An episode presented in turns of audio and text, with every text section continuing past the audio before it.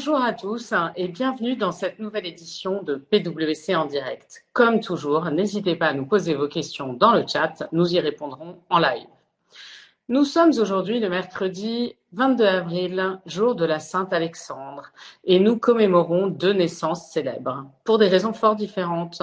Le peintre Odilon Redon en 1840 et Lénine en 1870. Et pour les jardiniers parmi vous, il est temps de semer des melons pour pouvoir se régaler cet été.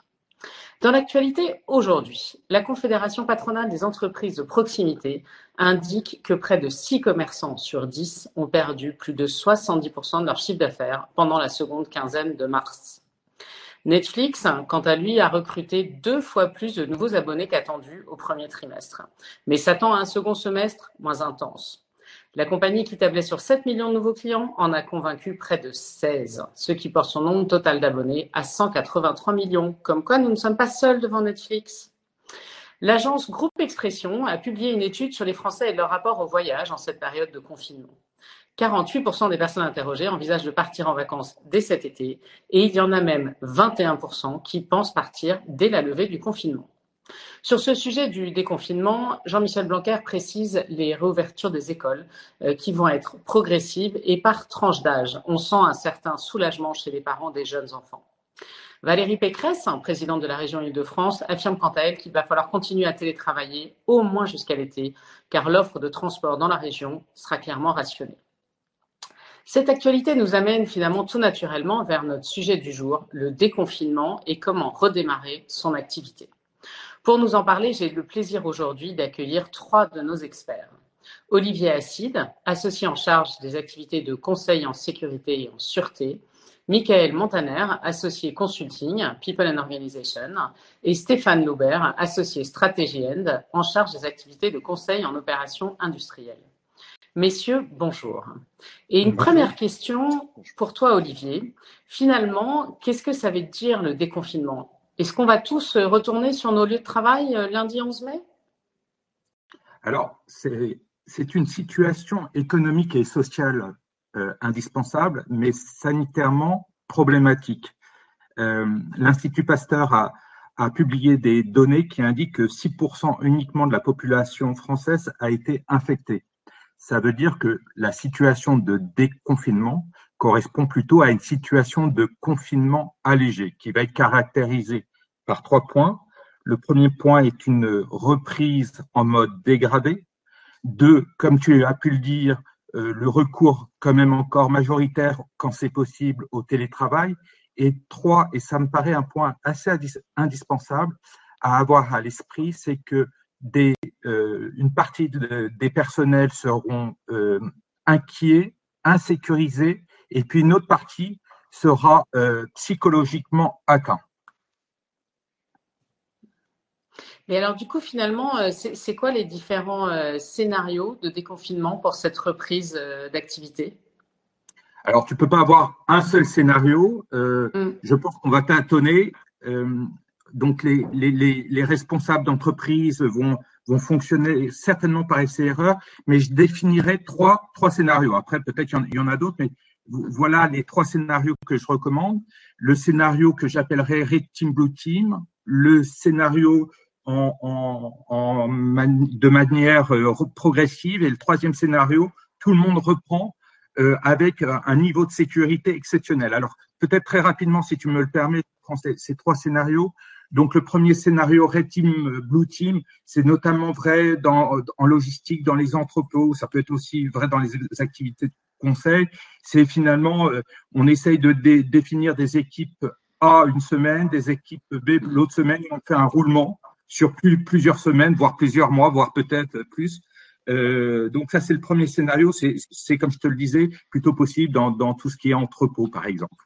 Tu as le scénario euh, reprise progressive, qui est certainement le, scénario le plus envisageable, où on va, on va commencer extrêmement lentement et on va, il faudra identifier préalablement à la fois les activités stratégiques de, l'entreprise, celles qu'il faut absolument faire reprendre, les compétences, et là il y a une vraie difficulté, euh, les compétences indispensables, et euh, Michael, je pense, en, reparlera parce que c'est un, vrai sujet sensible. et puis dernier point, dans ce scénario, avoir en tête les populations vulnérables, les, personnes qui ont voilà des, problématiques de, santé ou des, personnes qui ont des enfants en bas âge, alors pour le coup qu'on qualifierait pas de vulnérables, mais qui sont euh, qui doivent s'occuper de leurs enfants, ben, sont, sont, évidemment pas ceux qui vont recommencer tout de suite. Et puis tu as le dernier scénario où tu as certaines entreprises qui n'auront d'autre choix que d'envisager une reprise totale, mais qui est quand même extrêmement compliquée. Et là, il faudra des moyens de sécurité exceptionnels, et ça veut dire que les entreprises qui ont ce scénario en tête euh, devront avoir déjà euh, les, les masques qui vont bien, euh, et tout, tout, tout matériel euh, mis en place pour assurer cette, cette, euh, ce troisième scénario. Toujours est-il qu'il faut avoir trois, trois scénarios ou, plusieurs scénarios en tête, puisque avec l'évolution des mesures gouvernementales, on voit bien il y a, il y a des évolutions qui se font au jour le jour, et euh, ça suppose une adaptation et la possibilité d'un passage d'un scénario à un autre extrêmement rapidement. Et alors, du coup, finalement, euh, quelles sont selon toi les principales euh, mesures à mettre en place euh, tout de suite dans les entreprises pour préparer ce déconfinement?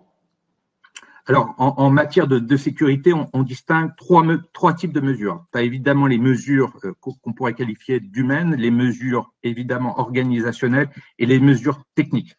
Alors, les, les premières mesures, ce sont celles évidemment humaines on va mettre en place, et certaines entreprises ont déjà lancé euh, ces procédures, des, formations, des sensibilisations.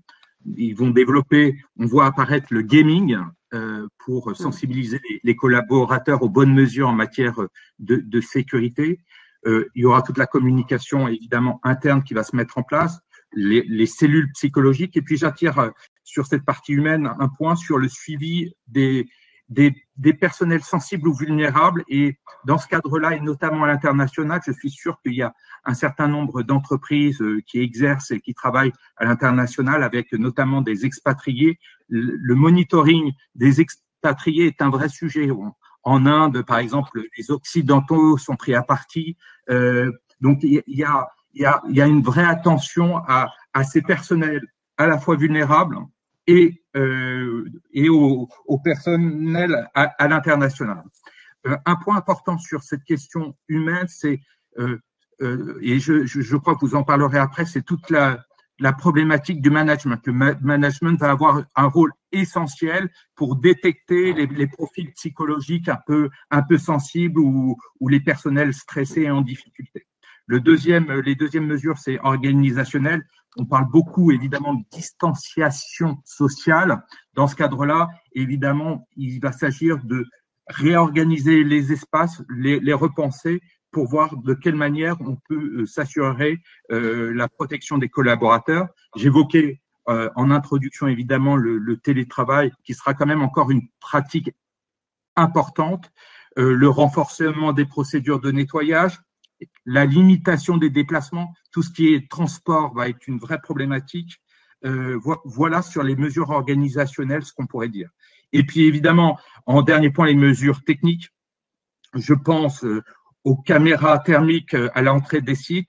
Il y a une étude qui a été faite par le Syndex qui vient euh, d'être publiée. Alors le Syndex travaille sur euh, la, la, la, sur la sécurité des collaborateurs et donc les entreprises adhérentes ont dit dans 90% des cas avoir mis des caméras thermiques. Donc c'est un vrai euh, un, un, vrai point technique d'utiliser quoi ils utilisent fréquemment ce, ce type de, de, technique. Évidemment il y a les équipements de protection collective. Notamment on, on a développé beaucoup euh, les, la, la, question du, du, flex des open space. Donc on va voir apparaître des, des plexiglas par exemple dans, dans les open space. Et puis dernier point euh, évidemment c'est la protection individuelle avec avec les masques alors, il faut un point un peu, une donnée, c'est partir de deux masques par jour et par personne. Donc, il faut que euh, les dirigeants qui relancent leur activité aient en tête que s'ils veulent assurer la, la sécurité de leurs collaborateurs, à minima, et je dis bien à minima, c'est deux masques par personne euh, et par jour. Merci beaucoup, Olivier. C'est très, très clair. Euh, Peut-être, euh, Stéphane, en, en complément, est-ce que tu peux nous dire un peu sur les sujets de la production euh, Qu'est-ce qu'il faut mm. avoir en tête aujourd'hui pour adapter l'organisation de la production de l'entreprise? Mm. Alors, effectivement, la, première question qu'un dirigeant peut, se poser quand son activité est à l'arrêt, ou quasiment à l'arrêt, c'est qu'est-ce que je vais produire et par quoi je vais recommencer? Euh, et ça, dans une situation où la, demande est euh, fortement incertaine pour euh, de nombreux secteurs, mais cette même question peut se poser aussi pour les secteurs plus chanceux pour lesquels la, la demande, elle, est restée quasiment certaine. Je pense notamment sur tout ce qui est grand projet, pour lesquels effectivement il n'y a pas eu de remise en cause dire, de, la, de la demande. Et donc, ce, sujet en fait de par quoi est-ce que je recommence, comment est-ce que je réouvre, on va dire mon, activité industrielle, mes, euh, ateliers, mes, sites, euh, ma logistique, c'est euh, avant tout se baser sur ce qu'on appelle communément dans l'industrie le, processus Sales and Operations, mais qui doit être profondément revu face à cette crise inédite et euh, dont il faut revoir complètement le, mode de fonctionnement et l'outillage. C'est-à-dire que il faut que ce Sales and Operations euh, fasse euh, converger de manière beaucoup plus euh, beaucoup plus euh, précise et de manière beaucoup plus forte les, les fonctions commerce et opération ainsi que finance, de façon à transformer en fait la cellule Sales and Operations en véritable centre de décision avec euh, une boucle très courte de, prise de décision, car les, situations évoluent très vite euh, dans un environnement où à la fois la demande d'un côté, mais aussi euh, la capacité, en fait, est, très évolutive. donc c'est avant tout un sujet de déjà de, mode de fonctionnement et de, prise de conscience que en fait le, management des, des, opérations telles qu'il se faisait auparavant ne peut plus se faire de la manière dont il se faisait avant la, crise du Covid. Et, Oui Non, non, pardon, vas-y. Et on va rentrer en fait dans, cette, euh, dans ce mode de management de crise de manière permanente pour euh, gérer les opérations. Et alors, peut-être en, en, complément, comment ça va se passer pour assurer toutes les nouvelles règles sanitaires? Parce que là encore, euh, ça change énormément la donne. Alors effectivement, euh, une fois qu'on s'est posé la, question de comment est-ce que je redémarre, c'est dans quelles conditions je redémarre.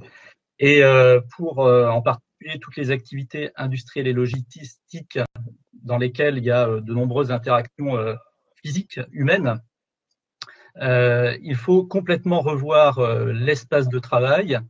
et pour cela, voilà, on, on accompagne des clients et ce qu'on a pu observer aussi en termes de bonnes pratiques, c'est euh, de travailler en deux temps, c'est-à-dire définir un corpus clair de règles sanitaires.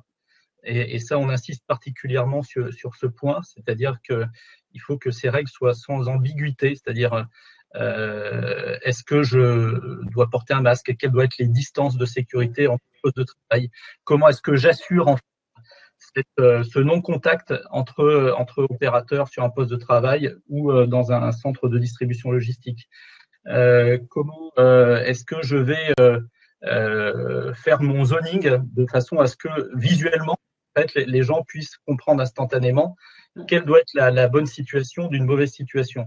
Donc il y a tout ce corpus de règles qui souvent a été initié dans les groupes internationaux par déjà les premières expériences de, retour en production en Chine et qui permettent voilà d'avoir ce corpus euh, qui soit sans ambiguïté, qui soit noté aussi à, à rassurer les, les, collaborateurs qui vont revenir au travail. Ça, Michael sans doute en parlera tout à l'heure. Euh, ça, c'est le premier point. Et ce corpus de règles, derrière, il faut le décliner de manière opérationnelle sur euh, son lieu de, de, production ou son lieu de travail. Euh, euh et, et, pour cela, ce que l'on a pu observer et mettre en place, c'est le, le, fait d'avoir une équipe pilote qui va euh, quelque part stimuler en fait l'environnement de travail, se mettre à la place, on va dire, de l'ensemble des collaborateurs et pouvoir installer, on va dire, ces nouveaux parcours, ce zoning, euh, et voir dans certains cas installer euh, des, des, systèmes d'automatisation tels que des, des, systèmes cobotiques, de façon à faire une, une transitique sans contact, on va dire, entre, entre personnes. Et alors, j'imagine aussi. Oui. J'imagine aussi que ça a un impact énorme sur les schémas euh, logistiques avec ses fournisseurs, par exemple. Oui, alors effectivement, toutes ces questions qu'un industriel ou un logisticien peut, se poser, euh, il faut s'assurer aussi que sa chaîne fournisseur s'est posé également ce même type de questions, euh, de façon à regarder et faire un état des lieux très rapide de euh, la, la, situation de, de, sa chaîne logistique et de ses fournisseurs au-delà du rang 1 et si possible aller jusqu'au rang 2 euh, de façon à comprendre où vont être les problèmes euh, très immédiatement ou même qui peuvent arriver un peu plus tard. Et cet état des lieux, euh, il doit être fait avec un, certain nombre d'outils qui sont maintenant à disposition, qui vont aller chercher de l'information soit dans les, données en fait de, existantes de l'entreprise, soit aller capter de l'information euh, issue de, données exogènes à l'entreprise. Pour ça, effectivement, il y a un certain nombre d'outils qui existent et qui permettent de faire cette cartographie rapide en fait de la situation de, la chaîne fournisseur. Euh, de façon à trouver quel est euh, le niveau de fiabilité actuel et comprendre où sont les défaillances ou les vrais risques et, pouvoir trouver, imaginer voilà, très rapidement du sourcing alternatif. Il peut avoir aussi des incidences sur, sur les, la conception des, des produits eux-mêmes. C'est-à-dire qu'on est vraiment sur une mécanique d'ensemble qui, qui fait appel à toutes les fonctions. C'est-à-dire qu'il faudra sans doute peut-être, euh, dans certains cas, revoir sa conception de produit pour euh, s'interfacer en fait avec euh, de nouveaux fournisseurs, de nouveaux composants issus d'un nouveau sourcing pour pouvoir maintenir sa production. Voilà, donc on est face quand même à une complexité d'ensemble qui, qui nécessite d'avoir en fait des, des, modes de fonctionnement très différents, donc à la fois beaucoup plus agiles, fondé sur des critères clairs de décision et avec euh, une véritable capacité de décision. Oui, ça, on entend euh, beaucoup d'agilité, en effet. Euh, Peut-être pour compléter ce, panorama, euh, Michael, un, petit point sur les équipes, parce que c'est un sujet clé. En fait, on en parlait en début hein, sur la partie management. Euh, comment est-ce qu'on va synchroniser tous ces sujets? En fait, comment préparer le retour des équipes? Tu as utilisé le bon mot, c'est la synchronisation. En fait, la synchronisation va être un enjeu clé pour pouvoir définir les bonnes activités par rapport au contexte sanitaire et au contexte économique. Et le danger, ce serait de croire que les collaborateurs vont euh, pouvoir revenir déjà tous intégralement le 11 mai avec le même état d'esprit, dans la même disposition mentale ou psychologique que le 16 mars après-midi. Donc il y a urgence à redémarrer, mais aussi urgence à structurer en fait la réflexion autour de ce redémarrage ce que l'on identifie et ce que l'on observe chez euh, pas mal de, nos clients aujourd'hui, c'est qu'il y a déjà une bonne pratique qui est de structurer une cellule qui est dédiée au redémarrage et qui du coup est focalisée sur le redémarrage plutôt que euh, de mélanger euh, gestion de crise et tous les sujets techniques autour de la gestion de crise avec un, redémarrage. Ça, ça fait partie des, bonnes pratiques observées. Euh, nous sommes convaincus également qu'il faut pouvoir structurer la, réflexion autour de quatre domaines de management le premier, c'est bien entendu qu'est-ce que ça signifie en termes de leadership, en termes d'engagement des collaborateurs. Euh, le deuxième, c'est lié aux collaborateurs eux-mêmes, à leur mobilisation, aux compétences également euh, nouvelles qu'ils devront potentiellement acquérir dans cette phase de redémarrage. Euh, du coup, qu'est-ce que ça signifie en termes d'organisation du travail et de priorisation des activités? Et enfin, un sujet qui peut paraître parfois un peu lointain ou, ou optionnel ou gadget, mais c'est la, la, reconstruction d'un nouveau pacte de confiance. Et on, et on y reviendra euh, potentiellement plus tard. Et du coup, il est important de pouvoir raisonner par palier, c'est-à-dire que on ne va pas réallumer la lumière euh, le, le, 11 mai. Euh, il faut pouvoir réfléchir dès à présent aux, activités, donc faire un bilan de ce confinement. Que l'on fait pour l'instant Et euh, c'est préoccupant. Il faut savoir ce qui a bien marché, que nous apprennent les dispositifs d'écoute au niveau des collaborateurs qui ont été mis en place, qu'est-ce qui a moins bien fonctionné, quelles sont les activités essentielles? Alors, pour définir une activité essentielle, il y a plusieurs critères que l'on peut, que l'on peut proposer. C'est déjà quel est l'impact sur le business, quelles sont les activités qui génèrent concrètement du revenu pour l'entreprise, quelles activités sont plutôt de nature régalienne et donc obligatoires que l'on doit faire quoi qu'il arrive, et notamment certains reportings qui sont demandés auprès des pouvoirs publics. Euh, il y a un troisième critère qui est lié euh, plutôt à la criticité de l'activité pour l'entreprise et enfin un dernier, le niveau de technicité de cette activité pour pouvoir la délivrer. Et ça, c'est important si on veut être plus flexible et créer des passerelles en termes de mobilisation des, collaborateurs. il va falloir aussi envisager des scénarios de, réorganisation des équipes. Stéphane en a parlé, Olivier en a parlé également. mais on imagine peut-être des systèmes de rotation entre du télétravail, de la présence, de la présence sur site et potentiellement un nombre conséquent de collaborateurs qui seront encore en, dispositif de chômage partiel. Et puis de préparer deux choses importantes, euh, le discours autour de l'accueil des, euh, collaborateurs et euh, le parcours de réintégration de ces collaborateurs, parce que certains, potentiellement, seront inquiets de revenir, de revenir au travail. Donc pour nous, cette phase de, revue et de, diagnostic avant le, le, déconfinement progressif est essentielle. Et viennent ensuite la phase de redémarrage et la phase d'accélération qui ont chacune euh, leurs enjeux, euh, leurs enjeux propres en termes de management. Et, finalement, euh, on aura vécu huit semaines de confinement, hein, comme, comme vous le dites les uns les autres. Je pense qu'on on, l'aura vécu de façon très très différente. Il y a des gens qui auront été dans l'impossibilité de télétravailler, donc auront été travaillés. D'autres, au contraire, auront été en télétravail dans des conditions assez diverses. comment, dans ces conditions-là, recréer euh, l'engagement des collaborateurs, en fait? Est-ce que tu as des conseils à partager avec nous là-dessus? Alors d'abord, il y a un enjeu, c'est un enjeu de rétablir la confiance. Euh, si euh, si l'on sort faire ses courses ou si on sort 20 minutes autour de, de, son quartier, on voit bien qu'il y a une défiance aujourd'hui qui s'est installée, y compris avec ses propres voisins. Donc cette défiance sera la même avec ses propres collègues. Donc il va falloir réapprendre euh, à, à, mm. créer du lien social en tenant compte des mesures de distanciation sociale. Et donc, faudra, les managers vont avoir un rôle clé de reconstruire de la cohésion dans cette nouvelle normalité.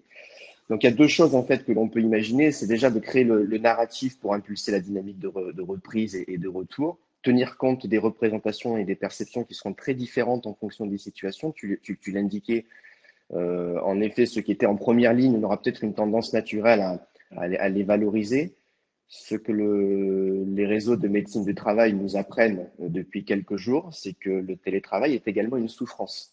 Donc il va falloir aussi en tenir compte dans euh, l'accueil des collaborateurs, dans le message que, que l'on devra faire passer et dans le rôle finalement des managers pour développer du management inclusif euh, autour de ces collaborateurs. Il va falloir aussi pouvoir créer des espaces d'échange à la fois informels et formels. Il ne faut pas oublier que comme viennent de l'expliquer euh, Stéphane et Olivier, euh, l'espace de travail va devenir un lieu d'interdit. Hmm. Donc certains seront peut-être contents de retourner au travail parce que c'est un soulagement finalement de retrouver son poste, mais euh, ça va être dans une configuration très différente. La machine à café, euh, on va pas pouvoir s'attarder et être, attroupé autour de la machine à café. Donc ça veut dire que en termes de valorisation, il va falloir faire attention aux différentes situations et valoriser aussi ceux qui ont souffert de la condition de télétravail, ceux qui étaient aussi isolés en, période de chômage technique. Et puis, euh, réapprendre, et les managers vont jouer un rôle clé, de réapprendre à s'approprier l'espace de travail, à fonctionner différemment. Et c'est là où l'enjeu des compétences est, extrêmement clé. Et on passe donc du coup du discours à l'action. Euh, sur l'action, on est plus sur euh, comment on peut garder du lien social, quelle est la responsabilité euh, morale de l'entreprise pour garder ce lien, y compris avec ses collaborateurs qui sont placés en chômage technique, puisque s'ils ne sont pas sollicitables pour des activités professionnelles, on peut mettre à disposition un panel d'activités non professionnelles, de développement personnel, en tout cas de trouver du sens en fait à mm. cette période qui est difficile à gérer, d'accompagner, de coacher les managers pour pouvoir bien appliquer le parcours de réintégration de chaque collaborateur en fonction de sa situation, et puis de repenser euh, finalement la transformation de, des différentes fonctions, notamment de la fonction ressources humaines qui est en première ligne depuis le début et qui euh, finalement a un positionnement aujourd'hui extrêmement clé euh, et qui est un partenaire euh, stratégique des, des, directions générales, tout à fait. Cécile. Et, et peut-être une dernière question avant de passer en live. Est-ce que tu m'entends, Cécile? Oui. Oui, uniquement un complément par rapport à ce qu'a dit Mickaël et qui me semble important puisqu'on a un certain nombre de retours de nos clients à l'international et notamment en Asie. En fait, il y a un vrai désir de retourner au travail. Il faut le dire aussi, les, les collaborateurs, pour un grand nombre, en ont assez d'être en télétravail. Et une des grosses difficultés, ça va être de gérer justement le, le confinement de certains, c'est-à-dire de dire, ben non, vous vous restez en télétravail, euh, parce qu'il va avoir une envie, une volonté de retourner au travail. Et, euh, et notamment certaines entreprises envisagent de mettre sur les contrôles d'accès des badges avec des pastilles bleues, rouges, toutes les couleurs, pour bien identifier ceux qui ont le droit de rentrer et ceux qui n'ont pas le droit de rentrer, puisqu'il y a un certain nombre de personnes qui voudront revenir au travail parce qu'ils n'en peuvent plus d'être d'être confinés, qu'ils ont besoin de sociabiliser. Et il y a un, vrai enjeu aussi de communication autour de cette question-là. Tu as raison.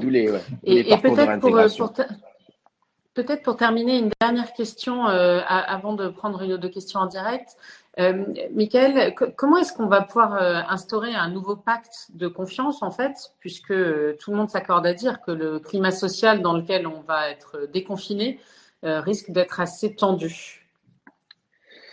Alors, la, majorité des, dirigeants, en tout cas, il y a une forte probabilité que les dirigeants cherchent à donner une réponse très économique à, ce qu'ils peuvent considérer comme un, accident, un gros accident industriel. Ça, c'est un danger euh, puisque la réponse ne peut pas être qu'économique. Il y a aussi, en effet la question de la survie de l'entreprise, mais euh, le mal est beaucoup plus profond puisqu'il a touché euh, les vies personnelles en fait de, tous les collaborateurs. Et il va y avoir plusieurs situations dont il faut pouvoir tenir compte. Il y a des secteurs qui seront, qui vont s'en sortir mieux que d'autres. Et dans ce cas-là, il y aura une très forte exigence du corps social sur c'est quoi le sens, euh, quel est euh, le rapport maintenant à mon écosystème de fournisseurs Pourquoi euh, avoir des fournisseurs à, l'international ou en, Asie simplement alors que pendant la crise, la PME du coin nous a bien dépanné pour fournir soit des masques, soit des, soit des produits sanitaires, etc. Donc les salariés vont attendre cela. Et, et, ce pacte de confiance va devoir intégrer cela. Et puis il va y avoir des secteurs plus sinistrés où potentiellement il va y avoir une exigence tout aussi forte, mais là sur la préservation de l'outil de travail, qui va peut-être euh, dégager sur deux options, euh, des méthodes innovantes de, de, travail ou au contraire une lutte euh, beaucoup plus ferme vis-à-vis de, des, vis-à-vis des employeurs. Et donc les questions, aujourd'hui, il n'y a pas de solution toute faite. En revanche, il y a des bonnes questions à se poser. C'est quelles leçons on tire de cette période et comment on a su gérer la crise pour finalement être beaucoup plus résilient. C'est quoi la nouvelle promesse employeur? C'est quoi le nouvel engagement au niveau des collaborateurs? Comment on partage la richesse? Ça va être une vraie question. Et comment on s'appuie, il ne faut pas l'oublier, sur un dialogue social fort et constructif, puisque les syndicats vont jouer un rôle clé de relais, de caisse de résonance des attentes et des préoccupations des salariés. Et donc, il faut soigner ce dialogue social, on y croit beaucoup, pour pouvoir reconstruire en fait euh, euh, un écosystème qui soit performant et qui puisse répondre aux attentes des collaborateurs. Merci beaucoup. Je, lis en live une question qui nous est posée. Hein. Dans le cas d'une reprise progressive, en quoi le scénario proposé est-il différent du plan de continuité d'activité? Olivier, peut-être une question pour toi? Oui, euh, je, veux bien. En fait, il n'y a, pas, pas, une grosse différence. Le, en fait, normalement, dans le PCA, le plan pandémique doit être prévu. Euh, donc, euh, il n'y a, pas de grosse différence. la seule chose, c'est que il faut avoir en tête qu'on va déconfiner, mais on va peut-être aussi reconfiner. C'est-à-dire, on est dans une situation extrêmement volatile. Et donc là, on va mettre en place des mesures progressives de déconfinement qui peuvent correspondre à, un PCA. Il faut avoir à, l'esprit, tu l'as dit tout à l'heure, il faut être agile et se dire que peut-être comme le virus euh, va, se diffuser, il faut, on va, le gouvernement va euh, à nouveau reconfiner. Donc, euh, il y a aussi un élément psychologique qui est à prévoir qu'on retrouve naturellement pas dans, dans le PCR. Très bien. Écoutez, merci beaucoup, euh, messieurs, pour euh, votre, vos interventions aujourd'hui. Il est midi pile. Euh, je voudrais partager avec vous les futurs webcasts. D'abord, la première chose, c'est demain, nous avons une webcast sur les achats et quels impacts cette crise a sur les achats et qu'est-ce qu'il faut faire pour se préparer à la suite. Et nous allons aussi développer toute une série de webcasts sur tous les thèmes plus spécifiques sur le déconfinement pour aller plus en profondeur sur ces différents thèmes. Et vous devez voir apparaître un questionnaire de satisfaction sur votre écran et nous sommes très preneurs de vos retours. Hein. Et sur ce, je vous souhaite une très belle journée. Au revoir. Au revoir, bonne journée.